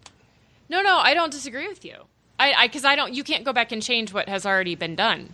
But i I'm think just- I think Deborah, you were earlier. You were trying to draw the distinction between merchandise aimed towards children and merchandise aimed toward collectors and, and adults. Right. Yeah. I, like I said, I have no issue with. I mean, I don't really have an issue like for my own, you know, beliefs, whatever. You know, I'm not that strong of a feminist. Um, But as a mother, but I do, you know, I do worry about, you know, what my daughter sees. Now, and you know, but I think also too, you know, I know that Bailey is coming from a good, strong foundation in our household, and I think she's going to get her confidence from more than just what she sees um, on a screen. But there are a lot of girls that don't have that. There's They- boys that don't Oh, have I- that. that's My true. boys think they're fat. I mean, it kills no, me. yeah. that no, I'm that's, that's fat. totally true. It's just the way society is now that, you know, if you are not some hot Kardashian looking person, then you don't matter I in think life. they're disturbing looking. They look like aliens. They should have been hanging with Jabba. All right, so either either one of you. Okay, Wendy, I'm going to start with you. Let's say I know you don't have uh, daughters, but do you have a niece? I have a great niece who was just born. Okay, so yes, Great niece. Okay, so fast forward uh, eight years from now, and you're walking through the toy aisle at Target, and she says, "Auntie Wendy, why is this girl in chains?" Well, there was this big bad guy in this movie that was uh, doing bad things to her, and she was his slave. And then she turned around and killed him and overcame him and showed how strong she was. Th- Honestly, that's what I'd say. Deb. Yeah, and I think that's fine. Like I said, and I, I just you know I don't think they need to be making like plush slave Leia. They ma- uh, I'm worried if they make inflatable. yeah, or inflatable Leias. That That's would true. bother me, Deb. They And I'm do, surprised and they it's don't. fantastic. They do. oh God! And on that note, All right. Well, ladies, thank you both very, very much. Yes, thank Can I, you. can I go have dinner now? Yeah, yeah. You can go have dinner now, sweetie. Nice chatting with you, Deb. You too, Wendy. Bye, Deb. Bye, Jamie. I'm out of here. All right. Bye, Wendy. Have fun. Have fun uh, wrapping up this little podcast oh, tonight. this won't be wrapped up for years to come. Especially if they take Slave Leia away from us. Then we'll have a lot more to say about it. But it's just a rumor for now. Again, no official announcement from uh, Lucasfilm, Disney. So we may we might just be reacting at nothing. But I think where there's smoke, there's fire. Well, we saw the smoke before. Oh, that's and, right. Uh, yeah, so so that so we're on guard now. Let's just say. Right. And don't forget, Jim, if you recall, after the story broke of the dad in Philly, there was that sting operation that the um, that the local affiliate there uh, put up, where they were waiting in the parking lot. Remember that? Yeah, yeah. And they're like, "What would you say to your daughter if she saw this?" It's just putting words in people's mouths and Yeah, stuff. Yeah, exactly. you know, getting the story they want to get. But I mean, that's the society we live in. There are, you know, groups whose sole purpose are just to ban things. Let's just let's just forget the past. Let's just forget tradition. Let's just forget everything that that America has has worked so hard to establish, and and let's just throw away all of our traditions. And uh, you know, w- once it starts hitting Star Wars, then uh, I start making some noise about it. Well, I'm with you. I don't like revisionist history. I don't because I think it's a slippery slope, and I know there are a lot of folks out there that, that that hate that argument of the slippery slope. But there is something to be said for it. It does happen. It does, um, you know, progress. Uh, I'm sure that there was a time when we never could have envisioned this being a conversation, but now it is. And it's not that long ago. It's not that long ago, Jim, that we were waiting in a line or we were on a message board waiting to get word that that action figure had finally hit the shelves and we run out and get it and it was celebrated. They they even did uh, it, it it hit mainstream. I want to say there was a there was even a sitcom where they mentioned the princess leia in the prisoner outfit as being like the hottest toy for christmas that year. Uh, it was so mainstream it was it, there was there was nothing controversial about it. And now it is um, it is it is a source of controversy, but I think a lot of it's just trumped up. I, I think it's um, I, I think that it, there's there's a there's a small vocal minority that assume that everybody agrees with them, and they start on a you know who's with me, and if they started marching, there'd be like eight people because I don't think there's that much support for something like this, but do brands like Disney and stores like Target do they give more power to these people because they're so afraid of a boycott or offending or what have you? Uh, I I think they do. I think they do. I hope that Disney holds firm. I hope that they keep Princess Leia in the gold bikini as part of the iconic imagery of this saga, this franchise that we love so much. I hope she continues to show up in merchandise. But yes, it's all relative. Do I think that they should make, as you know, to Deb's point, you know, a um, something that's marketed towards little kids uh, with Slave Leia? I don't. I've seen Lego Slave Leia. I mean, you can't even make out what that is. I, I just don't see the harm in this. I really don't. I, I'm trying very hard to uh, see both sides and be objective. I just don't see the harm. I see more skin on uh, the sitcoms on the Disney Channel a lot of times, and uh, so I, I just don't understand. Uh, Is it the where this is coming Jim? from? Is Well, that what you know- If she was just wearing a regular bikini, would we be t- even talking about this? Or is it because it looks, you know, Wendy had a great point about it looking uncomfortable. There's Yes. a sense of of uh, bondage about it. And that's exactly what was happening. Let's keep this all within context. that's exactly what what was going on, and I don't know if what we're seeing here with, with the amount of skin that she's showing in that bikini. If I, I'm telling you, you turn your TV on right now on on major network television during the news, and you'll see a commercial where a girl is revealing more skin. So Yeah, uh, yeah. and you know what? You know what's funny too, and and I meant to bring this up when we had the ladies on. Uh, but as you were, as as because I think Wendy and Deb were talking about, well, Leia's the only one in there, uh, or the only one that's in there are the are the are Jabba's concubines or whatever. But yeah, there's Oola. In fact, Oola's outfit is perhaps more revealing than Leia. Oola's wearing nothing but netting over her boobulars, and uh, she's showing a lot of butt cheek. Um, no one's claiming that uh, Oola be retired or discontinued. Not that she's a you know big source of merchandise, I grant you, but I mean, wh- wh- why not? It, it just it, it just depends on on what direction they're going in with this. If they decide that the slave bikini is maybe a little too much to be putting out there constantly, then you know I could understand them pulling back on it. I really can. It's it's this the revisionist history where they want to go back and take the film and then maybe paint some more clothes on her or something. That would really fire me up. Where I wouldn't just be able to sit here and talk behind a microphone. I would take action. Yeah, yeah, Pitchfork Army. Uh, yes, yeah, yes, for sure. absolutely, absolutely. Because let's face it, during the age of Return of the Jedi, outside of seeing the princess on maybe some posters or in a magazine wearing that that slave bikini, like I said, you weren't getting the action figures. And as a kid from the '80s, I understood that. I'm like, well, of course we're not going to be getting a slave Leia action figure. Why? Why would they put that out there? No kid wants to buy that. Well, think about you know I was trying to think about some of the merchandise outside of the uh, the action figures with with Slave Leia, and I'm looking at the Lego right now. it's just ridiculous. Uh, but there was one thing I remember that came out, which um, you may recall, is a, a dartboard. Do you remember that? That beautiful dartboard.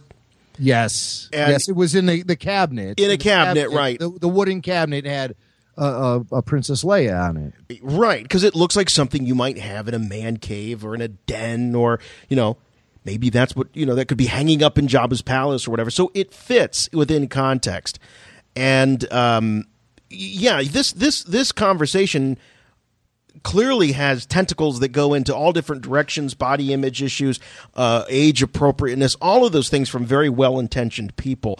But i think if they just exercise a little bit of judgment in the in the marketing department uh, and in licensing they can determine what is the appropriate use of this character and this look of this character and what's an inappropriate use. And i think that that is fair to expect Marketing an action figure of a female character as a slave might not be the smartest move to make. And I, i feel like the fans named it in a way Yeah, it, it, it does. It does reek of that, and it does seem to come from Hasbro. As I as I've been researching this as we've been speaking, I still can't pinpoint the actual time when it was uh, first put out there. But uh, you're right; it's it's probably an action figure poll of some sort where it was the fans who said that was the action figure they wanted. And when that action figure came out, it was a big deal. I remember Toy Fair magazine named it Action Figure of the Year. When I brought the action figure home, I said, "Wendy, I want you to be here for this." and I re- I removed her from the uh, the card, and uh, I said I said, "Well, there it is." I said, "Wait, stay for one second. And I took a little peek under the skirt just to see. No, no, wait. well, but I, I didn't want to do. okay, I didn't. well, I didn't want to see. This is going back to Deb saying about comic book guys being creepy, but I didn't want to do that by myself. I thought that would be creepy. Having my wife there when I did that would be okay. Okay, I So, think you know I may Maybe- have. That that comment right there may have just put more fuel into the fire. well, well, I, I think I might have taken a step closer in uh, this whole question about calling it Slave Leia.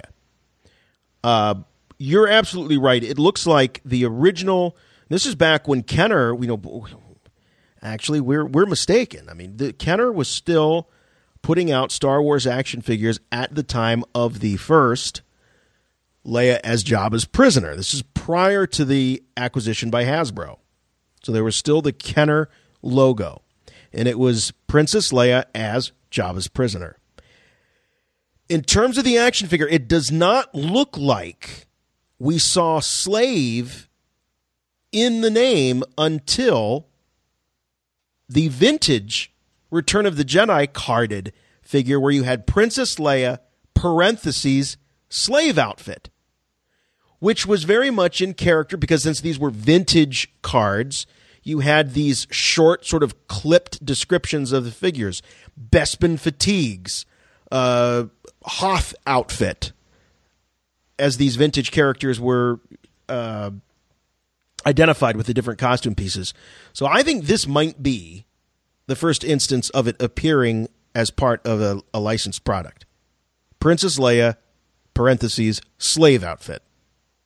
Up to that point, it was as Jabba's prisoner. Right, right. And so they may have been shooting themselves in the foot and then also merchandising the character wearing a chain around her neck.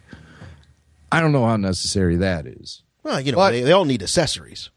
Yeah, true. But I mean, you know, I don't know if that's really. However, she did use that tool of oppression to free herself from bondage and put an end to her evil oppressor's existence in the galaxy. So that chain was more than just a chain tying her down. Yeah, well, I'm not a betting man, but I'll tell you what, if you're out there and you are at the conventions and you start seeing Slave Leia or Princess Leia as Jabba's prisoner merchandise out there and you're interested in it, get it now because I think the prices on this stuff's going to go up.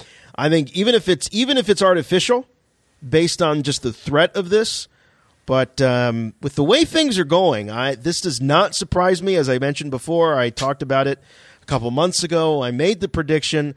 I'm not surprised, and I don't think we've heard the end of it. But we'll keep you posted and updated here, and we might have to bring back our lady correspondence. it's God help us. Do you still have that bikini? I never had that bikini. Who's got the bikini? George, and he wears it all the time. And he just won't let anybody else have it. That bikini. I'm blind in my left eye. That's because of Are you. It didn't move, so Boba Fett, if I laid down, could see all the way to Florida. Oh my goodness me. So that was nice for him. I love Florida.